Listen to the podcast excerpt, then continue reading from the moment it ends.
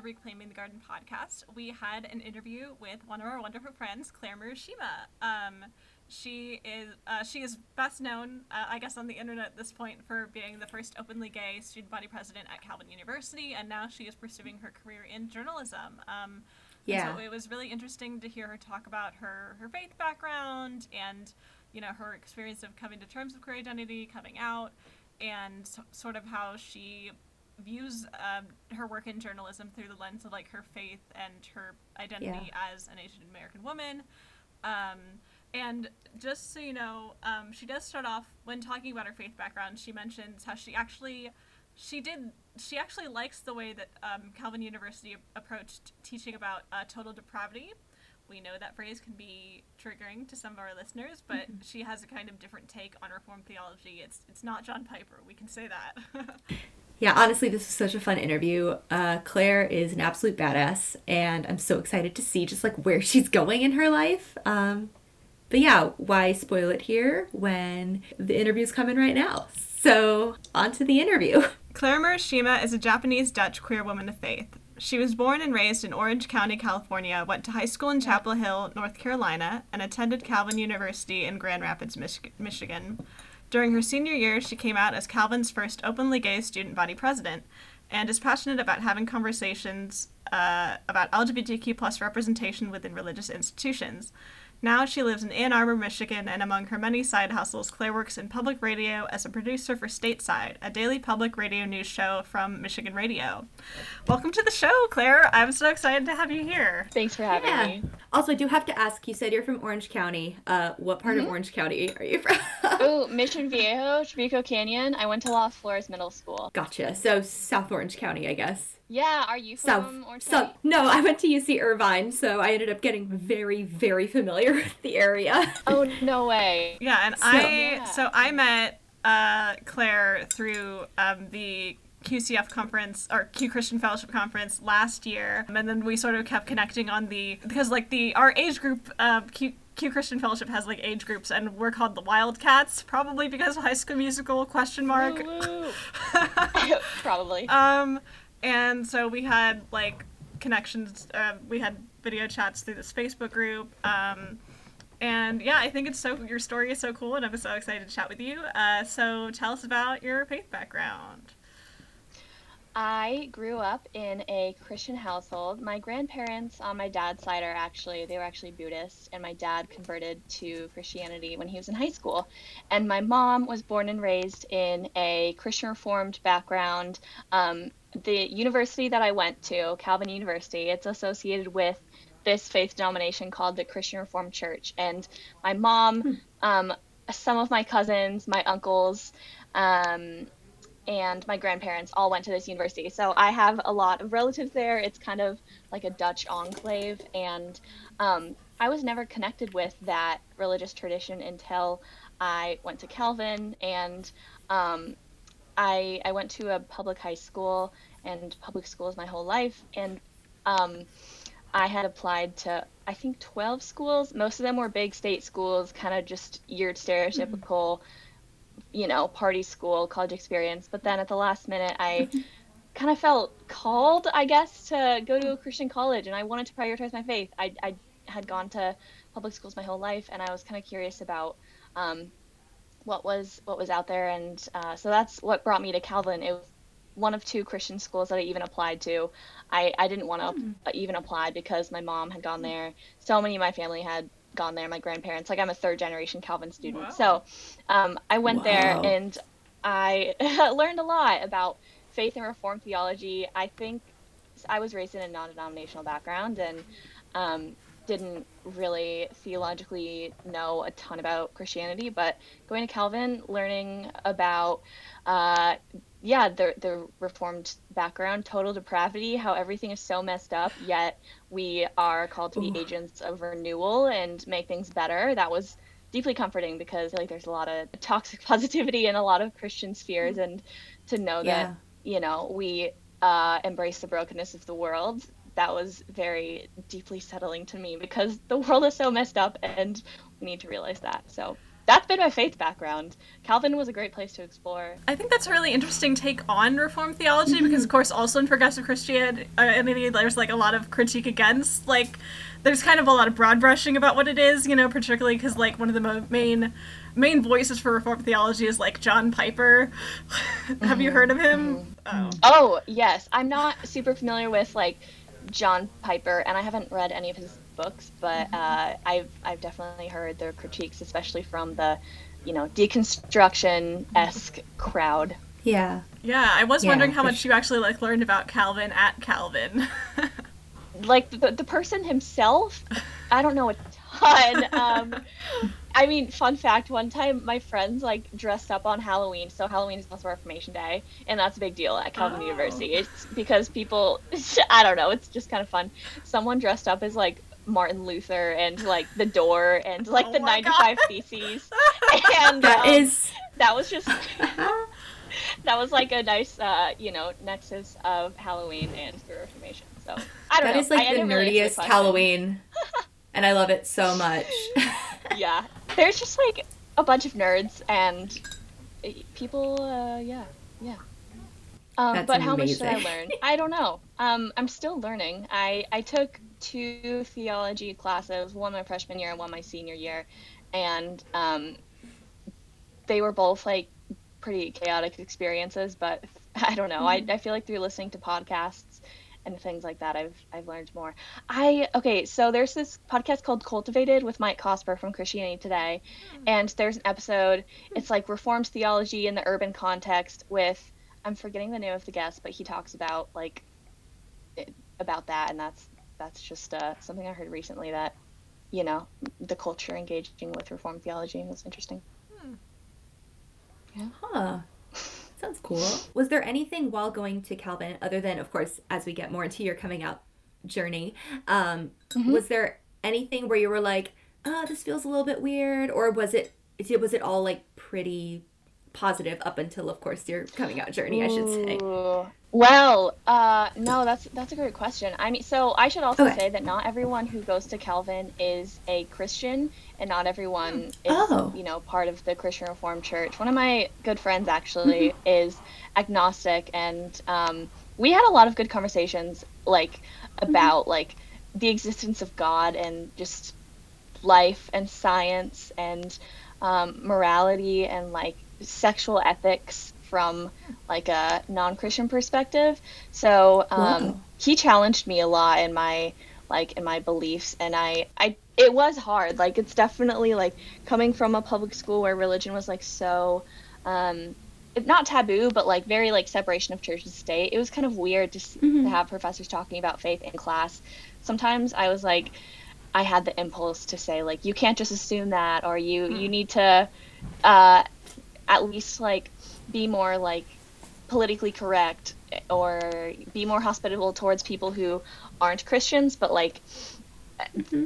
something I liked about Calvin is how strong like professors were in their faith, and they would uh, be like like yeah this is this is what we believe. It's not necessarily like always quantifiable by the metrics of um, science but it's not supposed to be like science is not religion. They're they're totally different things so I definitely had challenges. I remember my freshman year, I was in the library and I was like tr- working on an assignment and I just burst into tears because I was like, I don't even know if God exists right now. There there were things beyond yeah. that assignment that were just like really uh, challenging for me. But um, mm-hmm.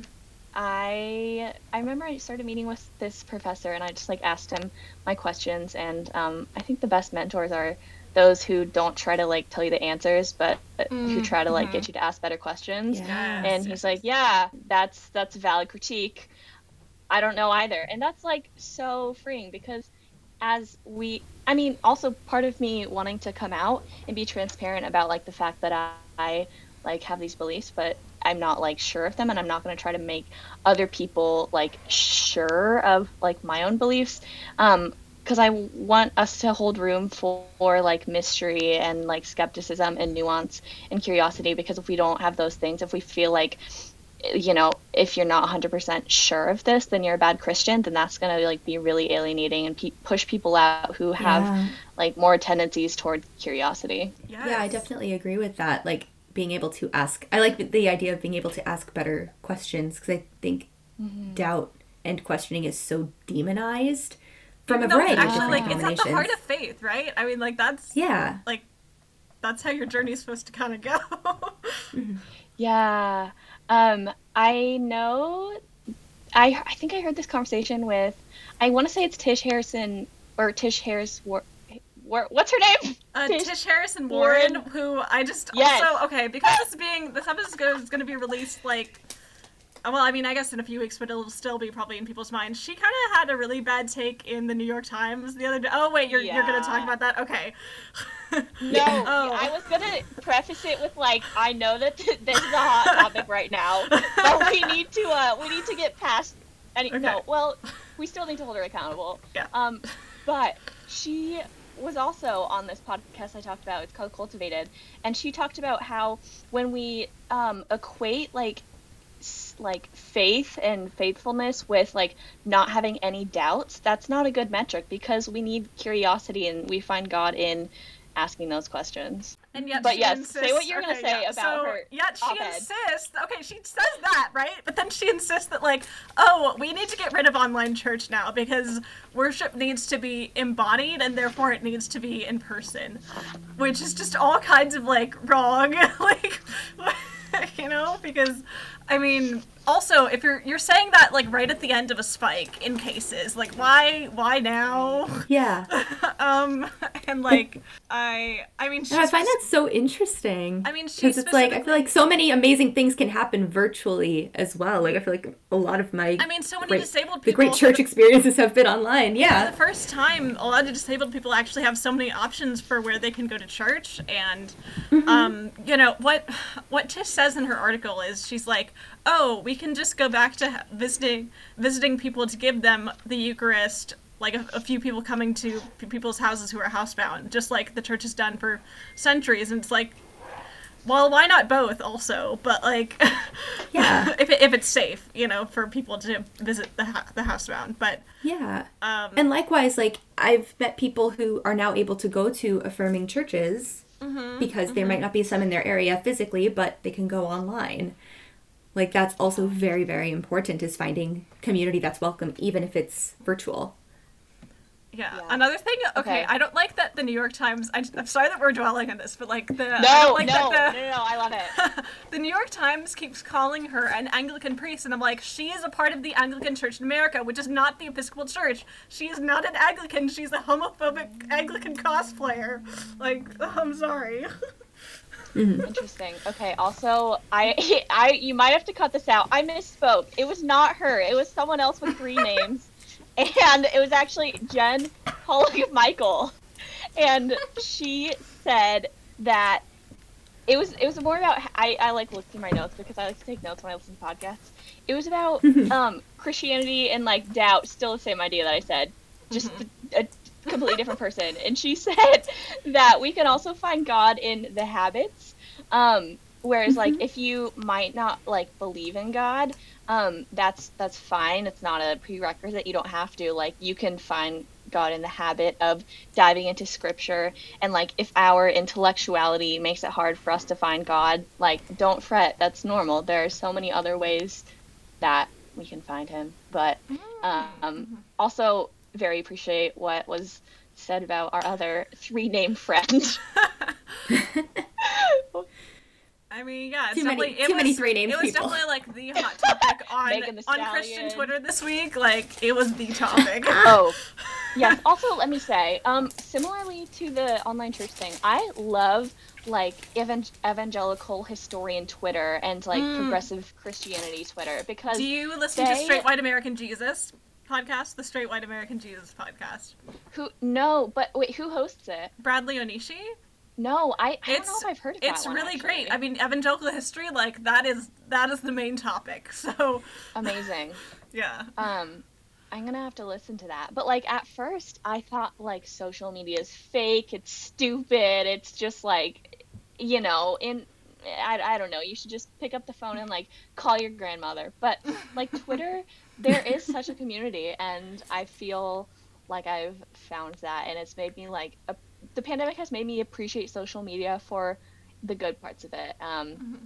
Yeah. because in the past I've been like very like boomerang all or nothing. Like I went a semester in college where I only checked social media on Tuesdays, which was great for my mental health, but I was pretty like Mhm. disconnected from what was happening in the world outside of, you know, my roommates and my classes. Now I'm in a, you know, I've boomeranged back to being on Twitter all the time, which honestly I I appreciate the benefits of. So, social media is not Yeah. just bad. Yeah.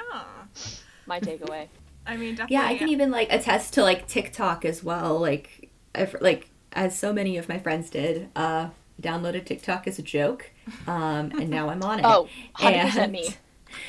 And there's such an amazing progressive clergy and progressive Christian community on there. Like, if you know what to look for, like it's like interesting, like with the algorithm. Like once you find one, you're gonna find a bunch, and mm-hmm. I think that's awesome, especially for like young queer kids who are like just on TikTok and they might not know Oh. that mm-hmm. God loves them, and they have Yeah, not I only just think about how people like, me, I- but people like priests and stuff saying the exact same thing who are very well read in Scripture. if I had like actually Yeah. searched for Christian community on like Twitter or I definitely when I was in high schooler I was not gonna make an Instagram. That was my thing because it was too popular. You know, I was not like Yeah. other girls. Yeah, yes, literally. um, but like if I had just I don't know I could have been if I well I feel like if things were the way they are now it would have been so much easier to like found places like QCF. I didn't find QCF until um, I was in college. So yeah. Mhm. Um. So you um, you came. Wait. Sorry. Remind me when you came out at uh in October Publicly- 16th, 2020. Well, that's Oh, when I came out publicly to the world, but I, Mhm. I came out to um, my mom my freshman year of college, and then came out to my dad the you know a few months before the op-ed was published. And I Wow, you to got like an op-ed. that's how like that's how you came out publicly. yeah, yes. Oh wow. What?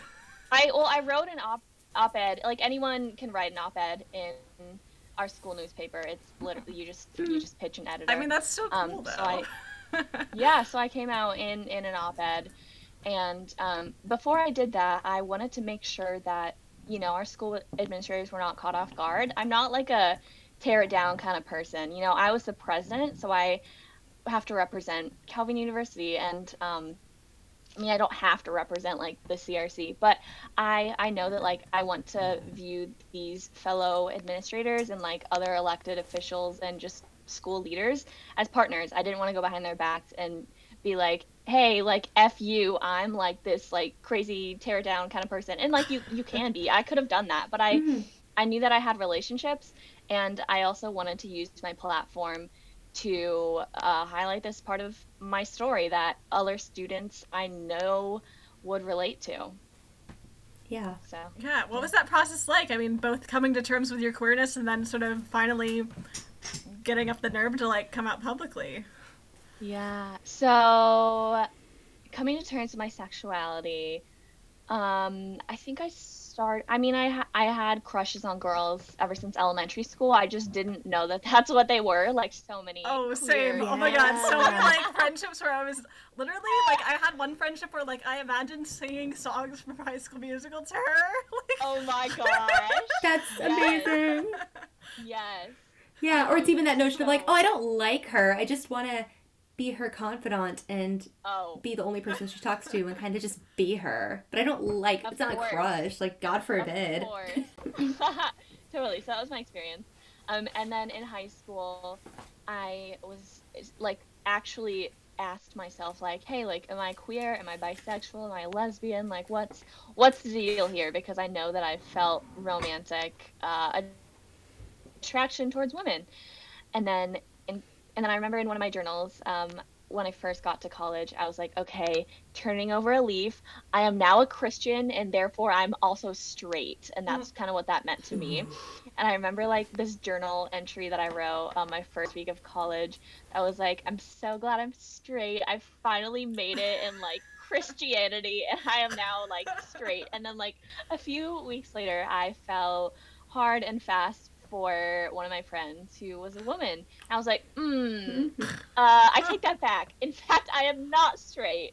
So, um, like having that clarity was that that kind of locked it in. Like, okay, I like I'm I'm not gonna be able to play straight. Um, and and like have like knowing that about myself kind of pushed me to start thinking about what it meant. And there's a lot of discomfort in that, and there's a lot of uh, cognitive dissonance. And because of that discomfort, like I'm not going to say that I figured out everything and I have like a perfect stance and I want to go tell the world and be an advocate. I want to be there in the discomfort for other young queer kids who are struggling through that. And like, I want to, because I had nobody in that discomfort. Like, um, I mean, I, I probably did have people. I was just too scared to reach out, and uh, and, and I saw nobody publicly like grappling with that discomfort, and that's like part of the reason why I yeah. wanted to come out and um, to show people that like, yeah, it's hard, and uh, you're not alone.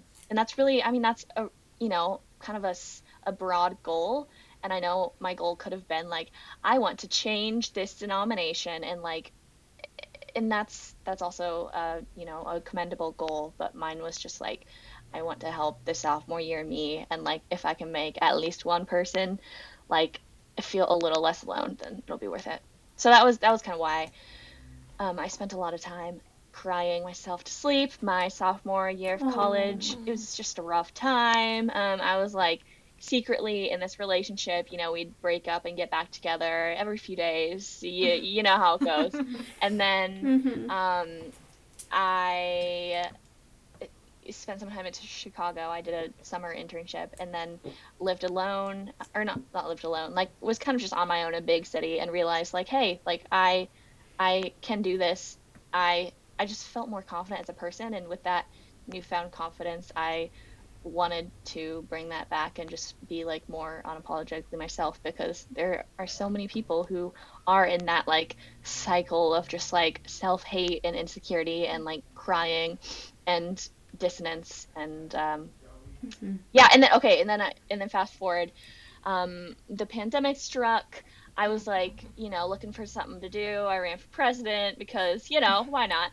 And um, I won and then I, I talked with my campaign manager and we intentionally decided that my sexuality would not be like a selling point of my campaign. Um, people have mm-hmm. ha- people have a lot of thoughts on this. If you google like you know the, the bad things about me you'll you can find really like intelligently put together pieces on like why that was like um, deceitful to do. And i i still don't regret what i did. You know i don't think that it should be a yeah priority of yeah, any you, candidate you to declare anyone, their sexuality. Yeah, you don't know that to However, anyone. Yeah. However, like like it, a straight person like wouldn't do that. like a gotcha, you know, like people. So yeah, there you know there are definitely valid critiques, and I don't regret the way I did it. But we were intentional about having me. Um, my marketing in the campaign was about like my qualifications for the position, and just that. And then um, I decided to come out after I had already been elected, and and part of me wonders like, would I have won the election if I was upfront about my sexuality? Like maybe not, and then maybe I wouldn't have the same platform to um, have people, you know, see themselves in my story. So there are pros and cons to you know whatever. Ha- whatever way that I could have approached that, but I don't regret the way I did it mm-hmm. um, because I was able to work within the system and have a bigger reach. So that's that's what coming out was like. Yeah. Oh, and then afterwards, people always assume that it was like vitriol and hatred, and it was not. People are uh, really kind, and so so mm-hmm. so many people like DM'd me and they came out to me and they're like, "Hey, I just want to say, oh, I, awesome. uh, yeah, yeah, yeah, yeah. Truly, people were very kind of supportive, and like, I'm not gonna name names, but like, even people in um, like high positions at the university and within the denomination like reached out to me showing solidarity and support and they might not have agreed with like um, what I did or how I did it, but they still saw me as a person and wanted to show love and wanted to support uh, me and other queer folks. So um, I became really good friends, not really good, I became friends with um, a professor who actually, I think the week before, had published an op ed in the paper, in our student newspapers about. Um, just advocating for a traditional view of marriage. And I'm somebody who's not easily offended. I like, I feel very like, I felt called to, you know, the whole president thing because I'm able to have conversations with you know mm-hmm. people who disagree about nuanced things and um, he had published this op-ed and then I started just like going over to his house with his family and just eating dinner and like getting to know his kids and like playing board games with like his eight year old and and stuff like that. And um, I was glad that they were able to just like have someone in their life who like even though their dad has pretty like conservative stances on this like they know that there are gay Christians who exist. And like without me being receptive and without him wanting to like reach out and invite me into mm-hmm. his home and into his life, then that would not have been possible. So I'm I'm glad that we got to know each mm-hmm. other and his kids kids got to know at least like one queer person. Um, so yeah. yeah, it was it was really supportive and I felt really cared for and and loved. Um, hmm. there was this incident a few uh, months after I came out, there was like this table that you know popped up on our lawn. It's called Commons Lawn. It's basically like a big quad area, and it said LGBTQ is sin. Bible says so. Change my mind. It was one of those like change my mind tables. Oh my god. And um, I didn't respond the best I could. I was I was like you know, we can just like all agree to disagree, but like people have opinions and like as student body president i am proud to represent all students and like that was very tone deaf in a moment where so many queer folks were like hurting and feeling devalued and yeah. they felt like their existence was minimized to a mere debate and mm-hmm. um, that i as their president was you know inviting other people to just like join in on the debate and that was dehumanizing and i i admitted that i apologized publicly for that um, because what queer folks needed in that in that time was support yeah. and was a reminder that hey, this is actually really hurtful when uh, something like this happens and like if you're gonna say you're the first openly gay student body president, you can't just be all like, oh, I love everyone, even even when that's like even when people are feeling uh, vulnerable and feeling really hurt. So I made mistakes. I wasn't perfect. Like just because I'm queer doesn't mean I'm like immune to perpetuating homophobia and cisnormativity and things like that. I'm I'm not perfect, and I I was glad that I had a big constituency of 3,000 students to hold me accountable and help me learn. Yeah. Being president was really a fast track to uh, helping me learn so many life lessons really quickly, yeah. and I'm so glad for that. I also was uh, pretty upfront about the fact that like not everybody gets that experience. Like it's not fair. Like I benefit from like knowing the language of like higher Christian higher education and like you know being cisgender and like straight passing whatever that means. Like I, I don't know. I hmm.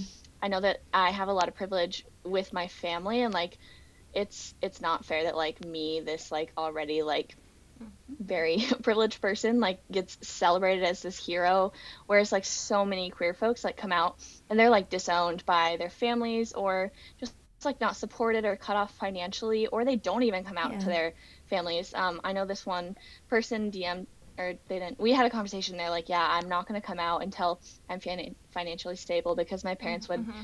not support me and i need yeah. them for college yeah. stuff so yeah it, it's like an uncomfortable um, contrast that I also saw in in coming out. It, uh, it's gross, but yeah, it, I remember. I think when I remember when um, Matty Easton, he I believe it was in 2019. He was the I think maybe the valedictorian at Brigham Young University. That's the Mormon university. Oh yeah. He came out in yeah, his graduation yeah. speech, and I think he did face yeah. some shit for that. So yeah, so it's always cool to see I... like yeah when someone comes out and it's like a much better like someone in a position yeah. like yours comes out and it's a much better mm-hmm. experience. Mm-hmm. That's encouraging mm-hmm. to see. Yeah, and I don't know if we discussed this, but what was Calvin's official stance on and like Christian Being- Reformed Church. That is it, the Christian Reformed Church. Because I know there's also Reformed Church in America, which is like a different.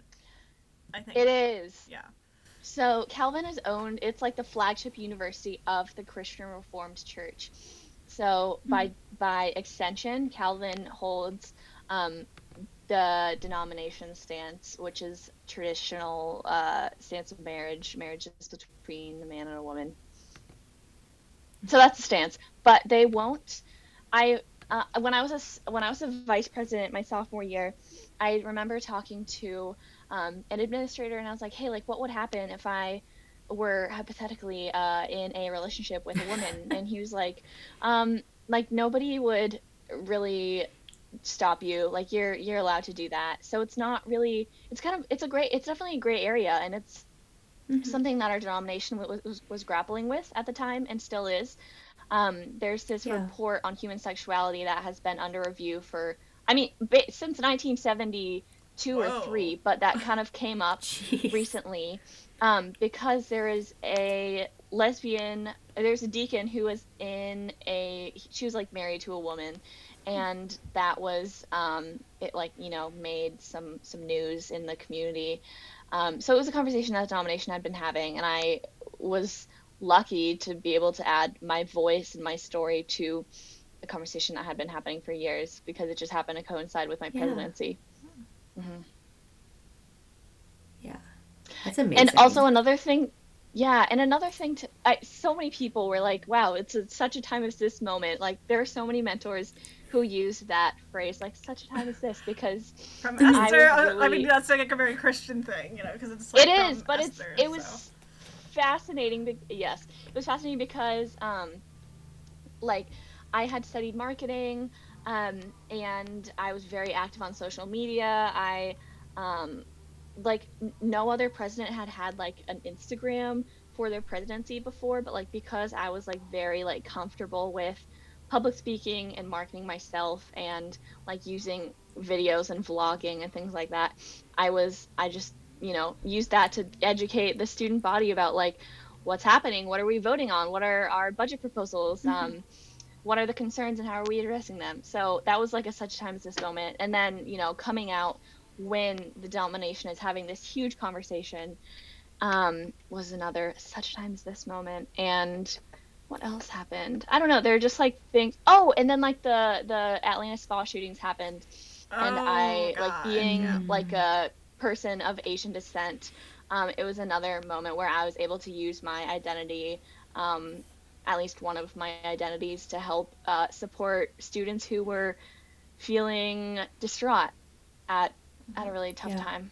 yeah, it just seems like for such a time as this, but it seems like you're you've been very much in the right place at the right time for so many different major changes. Honestly, It was a lot of putting out fires uh, during during the year, but I was like really thankful that like I was able to be the person to do it. Um, you That's did bring up, you know, your your identity as um, an Asian American woman, and I am curious about how that has impacted your experience of church. Ooh, it really hasn't, to be honest. Um, but I, like I said, being like a straight passing, whatever that means. I'm also like quote white passing, also whatever that means. People don't really view me as a person of color, and I don't consider myself a person of color. My dad, who's Japanese, uh, calls himself a person of color. My mom's, you know, obviously white. Um, and my sister, she was also student body president of her high school um, the same year that I was. And um, we, like, I remember the day that the shootings, I called her and I was like, dude, like, we are like kind of Asian, but like not Asian enough. But like, mm-hmm. there's this thing that happened and we need to like speak up and like do some statement, but like, like we're also kind of hurting and we're trying to act like we're not mm-hmm. hurting. It was like such an interesting dynamic. And she was like literally the only person in the world. I mean, there mm. were probably also half Asian student body presidents in 2020, 2021, but like, I'm glad that I had her to talk about that because not everyone yeah, has that. Um, and then back to the church thing. I've always um, been in predominantly white churches up to college. In uh, in North Carolina, it was you know a pretty white environment. And then and at Calvin, I actually started going to this church called Living Water CRC, and it was like kind of uh, it was pretty diverse, and it was like majority Asian. um, folks attended, which was really interesting. And our um, pastor had an accent, and it kind of just felt like home. I I really um, it it so it was uh, like within the CRC, and it was a bunch of my friends who attended, and um, yeah, so much love for that church, and um, and then here I attend a, a church that's also I've been attending virtually, but it's called Ann Arbor CRC. It's a Christian Reformed church, and from the backs of people's heads, it looks uh, pretty, you know, like an older older congregation and not super diverse. But Mm-hmm. I don't. Uh, I guess like that's that's not something I need. Like I'm happy to not not every queer person wants or has to be like the token like queer person, the token half Asian person. But I'm like I don't I don't mind it. I've I was raised in like very like professional white I don't know like spaces where this was the norm and you had to like act a certain way and I'm happy to um, bring some like difference in thought and identity to these spaces because I don't I don't mind doing it and I know that like not a lot of queer people like doing that and I shouldn't like you should never ask someone from marginalized background to be the token only. Yeah, absolutely. I think that's important, and I'm like, it's cool that you are willing to put yourself out there like that and be like, yeah, like I'll speak on this or do my very best to speak on this, because I know that there are probably a lot of people that really appreciate that. I guess I don't. I guess as we sort of reach, you know, a point in the conversation, we talk about like what you're doing now and how, you know, your faith background and your coming out and how that like impacts, you know, the work that you do. Um, Like I guess you're doing work in Oh, radio that's- right now. That's a good talking point. I actually would love to talk about this. So it's really Yeah. interesting because in journalism, you're supposed to tell the story. You're not supposed to be the story. And like very few people in journalism, media, public radio have also had news articles written about them. That's actually like a red flag. And like whenever I have job interviews, I fully expect that that will come up and I know how to address it. Um, the, the thing that I say is like, I'm not, this is uh, like, I, this is not a journalism, like talking to you, I'm not talking as a journalist, I'm talking as a queer Christian. Um, and I'm obviously all of these things. I'm a, you know, Dutch, Japanese, queer woman of faith who works in public radio and journalism. But um, it's it's something that y- you're kind of still expected to um, not bring your whole self to work in that in that way. And I've talked Yeah. to supervisors about this, and they've said like it's it's very different. Um, it you know being the news versus like tr- like telling people what it's like to you know live as as Claire Murashima. Those are different things, but there's still this kind of standard of you should like avoid this because this is this is bad and you need to be like a unbiased journalist journalist as as best you can. So that's the tension i've navigated but ultimately like life is short. We're all gonna die. And i want to like have queer kids feel a little bit more loved by before the time i die so that's that's what i've come to at this yes. point. Absolutely. What sort of journalism, um, like, is there like a spec? I don't even know how to even ask this question. Is there like a Yeah. specific type of, type of journalism? journalism that you enjoy? Yeah. Yes, yes. So I, like I said, I'm a daily news producer for Stateside, which is a daily news show about Michigan stories, and it's from Michigan Radio. Um, I started as an intern. Actually, let me let me tell you about my foray into journalism first. So Yes. I actually started. Um, so I majored in business. I had like internships at think tanks and nonprofits and a PR firm and I thought I was gonna kind of go into like non the nonprofit world, do something like that. But then, at the beginning of the pandemic, I started um, Guy Raz, who hosts the podcast How I Built This. He started doing live shows each week at the start of the pandemic, and like um, you could submit listener questions. So I started doing that, and as student body president, I asked a lot of questions to fellow leaders about like how can we amplify black voices without being performative and tokenizing? Or like how are you keeping up your professional relationships during such a you know remote style of work? Or um, Yeah. like is this moment with black lives matter like is this different?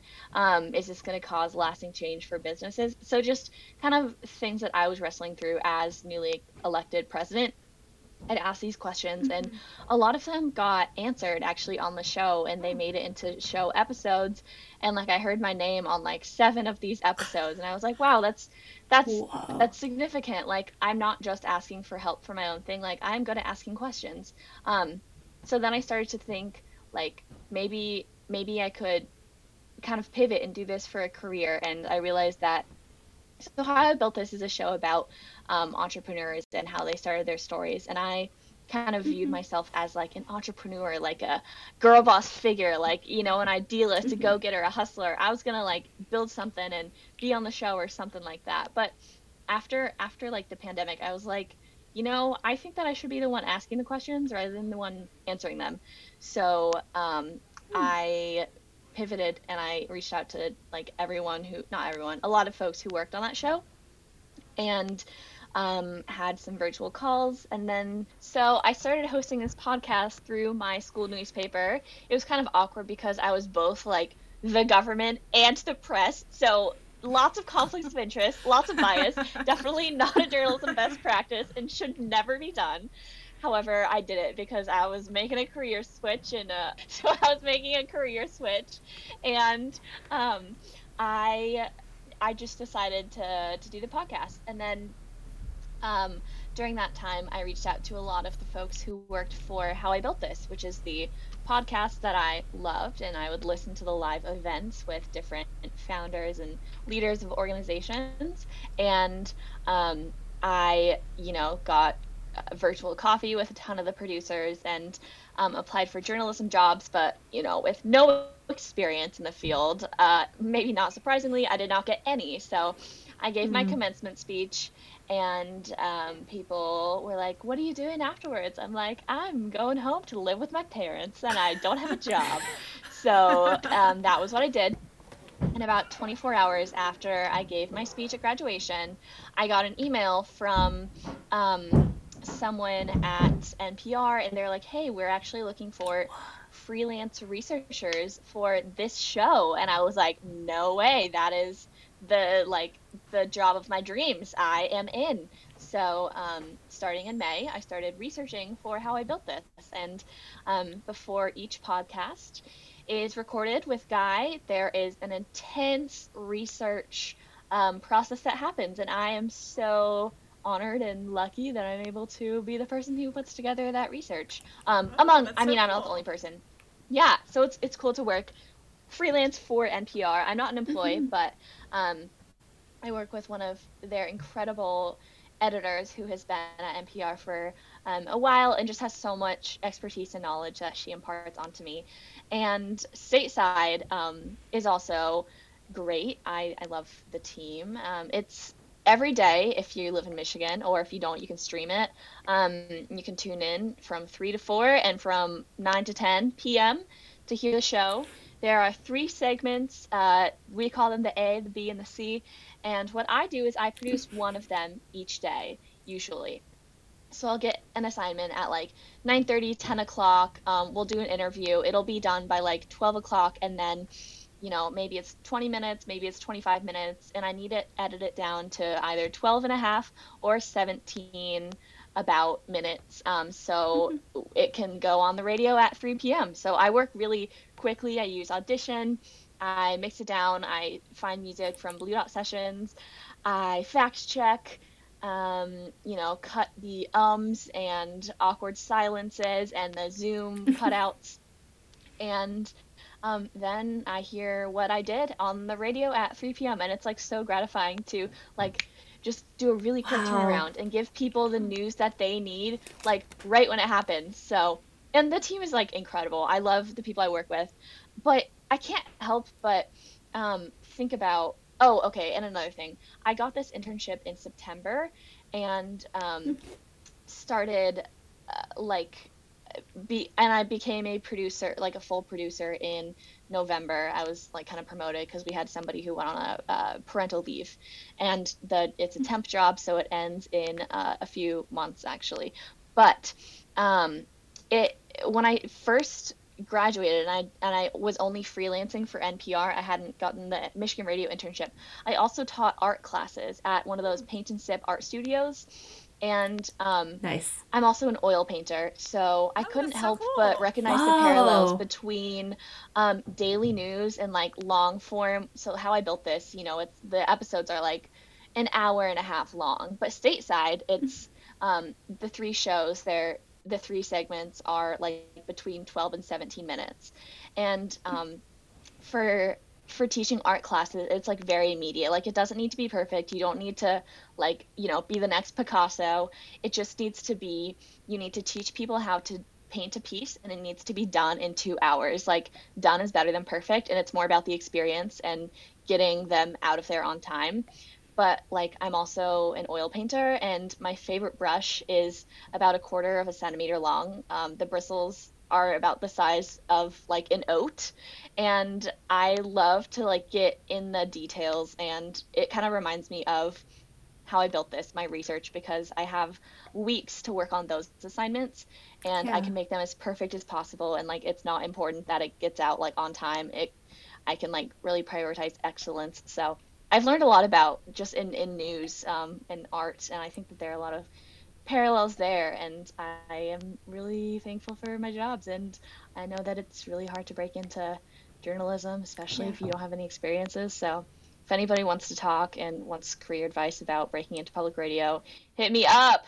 I'm on twitter instagram all the socials Yes, absolutely. And as we are wrapping up our interview for today, um, I know you were mentioning the socials, but where can people find you? Um, how can we best support what you do and your work and the shows that you produce? Um, we would love to know how to best support you.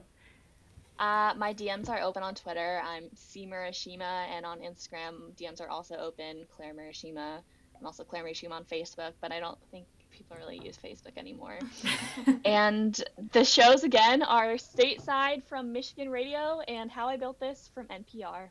So cool. I'm so happy for you that you're like pursuing your dreams and being a cool voice for LGBTQ Christians. Woo! Thank you. I also will say that for all of the like agnostic, cis, white, progressive women in public radio, I have never met a person who is half Japanese, half Dutch, Christian, and queer and working in public radio and a woman. Damn. So that's kind of unfortunate, and I don't know if I ever will. Um, public radio is a small industry, but um, you know, there's not a lot of us. Actually, there there's exactly one of us that I know of so far. Um, so I'm happy to. I don't know. I if if you're if you're a fellow Japanese Dutch queer Christian woman in public radio, please let me know. But then again, like I haven't met you yet, so it's it's it's hard out here, but it's it's good, and I'm I'm making a way, and uh, yeah, it's, it's Yeah. good stuff. That's amazing. Well, we can't wait to see where you keep going in this amazing career. And it was an absolute honor to have you on the show today. Thanks for having me. We're working on an outro song. This is just the placeholder. Yeah. That was such an amazing conversation. Um, I'm so glad that we were able to have it, and I definitely will be checking out um, the podcast that she mentioned because that's so cool that it's like, oh my god, I have a friend who work well, not even just podcasts, like radio shows. So um, Yeah. yeah, Yeah, I can't wait to um, support what she does. And hopefully, you have found some new podcasts and new radio shows to listen to because they sound awesome. And yeah, we are always happy to give our guests um, just all the shout outs, all the praise because when one of us succeeds, we all succeed. And we think it's important to amplify all different types of voices. Yes. Uh, so we're gonna get, go ahead into our high of the week. Which, first off, we both have a collective high of the week that we're very excited. About. Yes! About. so by the time this episode airs, um, Anna and I will have met in person. It was a bit of a surprise. We were expecting uh, to to meet in person um, at the at the 2023 Q Christian Fellowship Conference, but because of a trip to kind of surprise trip, I guess, to DC, um, we're gonna get to meet uh, in a few days. So that's kind of crazy to I'm about. so excited. Um, we're gonna definitely have photos on our social media. Will we be crying in them? Who knows? Uh, we'll see. I know. I Probably. it's so funny. I was telling my parents, and they are also very excited. They're Like, oh, you get to meet April. Like, yeah. So yeah, we're very excited. So by the time this episode comes out, we will have met in person, and that'll be awesome. But we do have individual highs of the week as well. So April, do you have one you wanted to start off with? You can start off with yours first because you you got a more uh, obvious one in your mind, I think. Yeah, so my high of the week is I got two more grad school offers um, to Fordham and to University of New Hampshire. So now I have three acceptances, which means I have options and I can start uh, figuring out what the heck my next couple of years are going to look like. Um, and I'm really excited because there was a I had to overcome a lot of imposter syndrome to even be able to do the thing. I was like, I'm not going to get into college. I'm a complete dumbass, but I'm not because now I have validation from universities that I am actually kind of smart. So I'm very, very excited to have um, options. It's just been a good week for that. yeah, I'm so excited for you that you now have more options and all that jazz. Um, and um, for me, I mean, honestly, I would say that this week has been kind of like not really anything out of the ordinary. I mean, I had um, some a long weekend, I guess, because because as a substitute teacher, there were like a few student holidays this week, so I didn't need to work. Um, so that was nice, and I've been I've been working on more edits on my memoir, and uh, again, I can't. T- I don't want to like say what jobs I'm applying for because I don't know if I'm gonna get them, but I'm excited about the jobs that I'm applying for. So That's yeah. awesome. Um, woo. Well, um, we will. Oh wait, you need to give the plug first. I was about to. Yeah. Oh. Yeah, so uh, as per usual, be sure to follow us on all the social medias Instagram, Twitter, Facebook, YouTube. Um, we also have a Patreon if you would like to support what we do. Because Anna would like a better microphone um, and just better equipment in general. But even if you aren't able to donate, um, you just being able to listen and rate and review on Apple Podcasts, and I guess Spotify does Yeah, ratings now as yeah, well. I noticed that. Um, unfortunately, you cannot give uh, Joe Rogan's podcast a bad rating unless you listen to it. So, oh well. Because No, not thank you. I'm- I'm good. up. I think I can go my entire life happy and satisfied without By the listening way, to um, Joe know, Rogan. our podcast is technically mainly offered through Spotify because of its connect Anchor is connected to Spotify, but we have seen in our analytics that only like a third of you guys listen there anyway. So, Mm-hmm. yeah. Yeah, and then of course, one last plug. Um, we do have our merch store, so if you would like to show off your Bible Dyke energy, you can get a T-shirt or you can get a mug, and those are available on Teespring. Um, and again, thank you all so much for your support and listening and reviews. We love, love, love uh, receiving DMs from people and hearing feedback, and yeah, we're just very grateful for all of you. Um, and we will see you in our next episode where we're going to be talking about spiritual practices because it's going to be actual. Yes. So yeah, that'll be fun to talk about like what they were like in the past and how that shifted, how they are now. Woo! It'll be fun. yes. We will see you all in a couple weeks.